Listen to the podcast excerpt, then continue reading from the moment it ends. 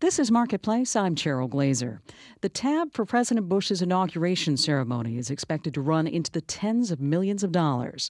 That might seem an appropriate way to wrap up the most expensive presidential campaign in history. For better or for worse, we've gotten used to seeing big money pour into presidential and congressional elections. But as William Kistner explains in this report from American Radio Works, money is also changing the game in another arena of U.S. politics. This month, 43 newly elected judges take their seats on the Supreme Courts of 20 states. The final tallies aren't in, but the cost of November's judicial elections will likely top the record $45 million spent in 2000. The campaign money mainly came from business interests and their trial lawyer and union opponents. Jan Barron is a lawyer who's represented the Chamber of Commerce and other business groups. The public wants elections of their judges. They want judges accountable to the voters. And if we're going to have that type of a process to decide who our judges are going to be, then they're going to have to conduct campaigns, and campaigns are not neat and clean. Problem is, vicious and nasty may be more accurate. In West Virginia, an independent group largely funded by the CEO of a coal company helped unseat Supreme Court Justice Warren McGraw with attack ads like this one. McGraw agreed to let this convicted child rapist work as a janitor in a West Virginia school. Letting a child rapist go free to work in our schools? A record $9 million was spent in a highly negative campaign in Illinois. Candidate Lloyd Karmeier was backed by the U.S. Chamber of Commerce. The chamber has poured tens of millions of dollars into state judicial races in recent years. It even secretly funded a Southern Illinois community newspaper that boosted Karmeier's campaign. His opponent, Gordon Maag, was heavily funded by trial lawyers. Karmeier raised more money and won. Bert Brandenburg is with the nonpartisan Justice at Stake campaign. State judicial elections are like the fishing hole that have been discovered. No state that elects courts is safe. No state that elects judges will be immune from national special interests coming in and trying to tip the balance of justice in a particular state. They want judges who will rule in their interest, not the public interest. In theory, elections should make judges more accountable. But Deborah Goldberg of the Brennan Center for Justice in New York and other longtime observers of the judiciary worry that special interest cash will give voters the impression that justice is for sale. Candidates are raising and spending huge amounts of special interest money. And for people who want to go in before a fair and impartial judge, their confidence level is greatly reduced. They begin to lose a sense of what the judiciary is all about. And they begin to see judges as if they're just another politician. The same bitter polarization that has infected presidential and congressional politics is now contaminating the third branch of government. The battle for the courts will only get more costly. I'm William Kistner for Marketplace and American Radio Works. Tonight on Marketplace, we take a closer look at a contentious battle over a Supreme Court seat in West Virginia. So judges will be busy with their corporate crime dockets this week, many of them in federal court. The Tyco case, though, is in Manhattan's state Supreme Court. New York is among 38 states where judges get elected to their jobs. We've heard a lot about all the money spent on political races last year. Turns out bigger and bigger money is being poured into judicial races as well. If money can corrupt the political process, what can it do to the independence of the courts? One of last year's nastiest judicial campaigns took place in West Virginia. Today, the winner is participating in an inaugural ceremony.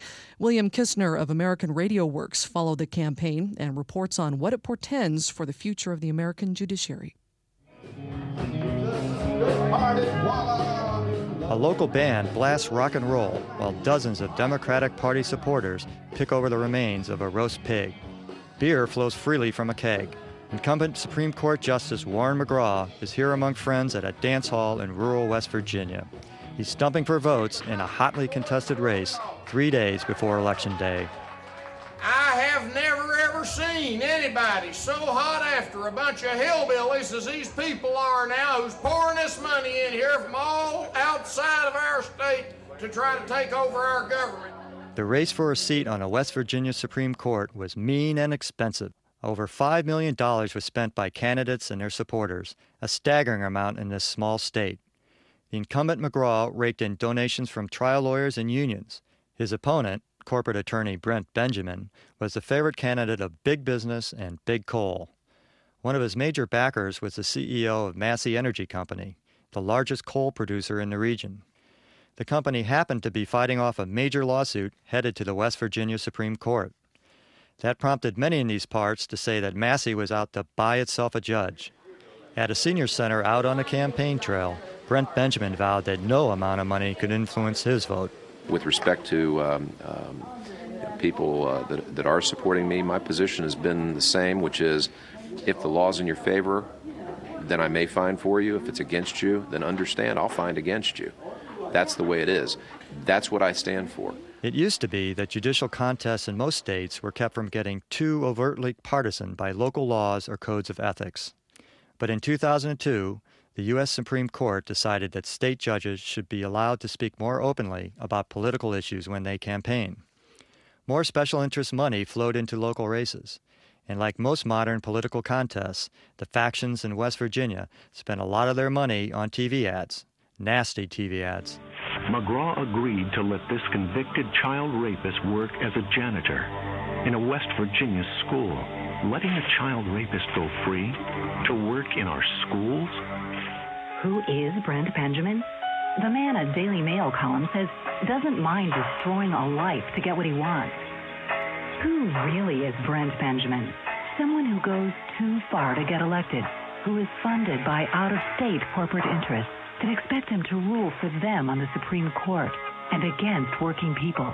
Across the country last year, state judicial candidates and their supporters spent twice as much money on TV spots as they did in 2002. It gives them the sense that justice is for sale. Deborah Goldberg is with the Brennan Center for Justice at New York University. She says the more a judicial seat looks like any other political prize, the less people will trust their judges.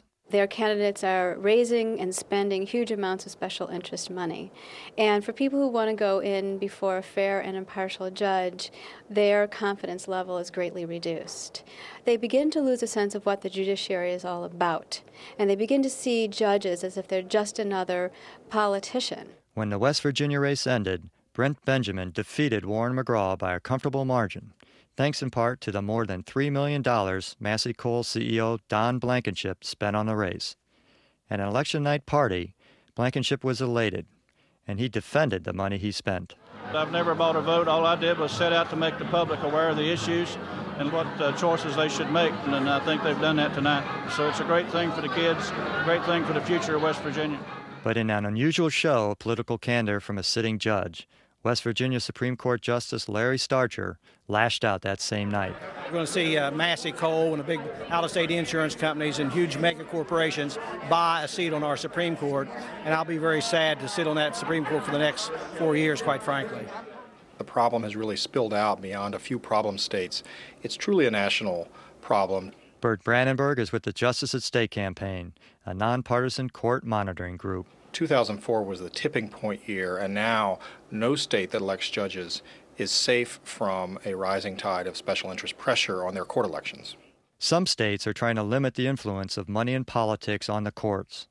Last November, North Carolina became the first state to elect a Supreme Court judge using a comprehensive public financing system for judicial elections. Samantha Sanchez of the Institute on Money and State Politics hopes more states will follow suit. I think we all have an interest in thinking and believing and knowing that our judges are paid by the citizens and no private individual. So, I think that's going to be a trend, or at least I think we all hope it will be, to take politics out of judicial elections and allow judges to be elected based on their qualifications. Some say special interests have a right to be heard in judicial elections. Jan Barron is a Washington lawyer who's represented the U.S. Chamber of Commerce and other business groups. I don't think that necessarily public communications about one's views is inherently corrupt. It may have an impact on the public and on judges, but that doesn't necessarily mean that they are being bought. The money spigot is open, and it would be difficult for any state to twist it shut. The U.S. Chamber of Commerce poured an estimated $50 million into state judicial races over the past 6 years. Labor and trial lawyer groups also have amassed a reservoir of campaign cash. And partisans on all sides are prepping for the next major round of state judicial elections in 2006. For Marketplace and American Radio Works, I'm William Kistner. American Radio Works is the documentary unit of American Public Media.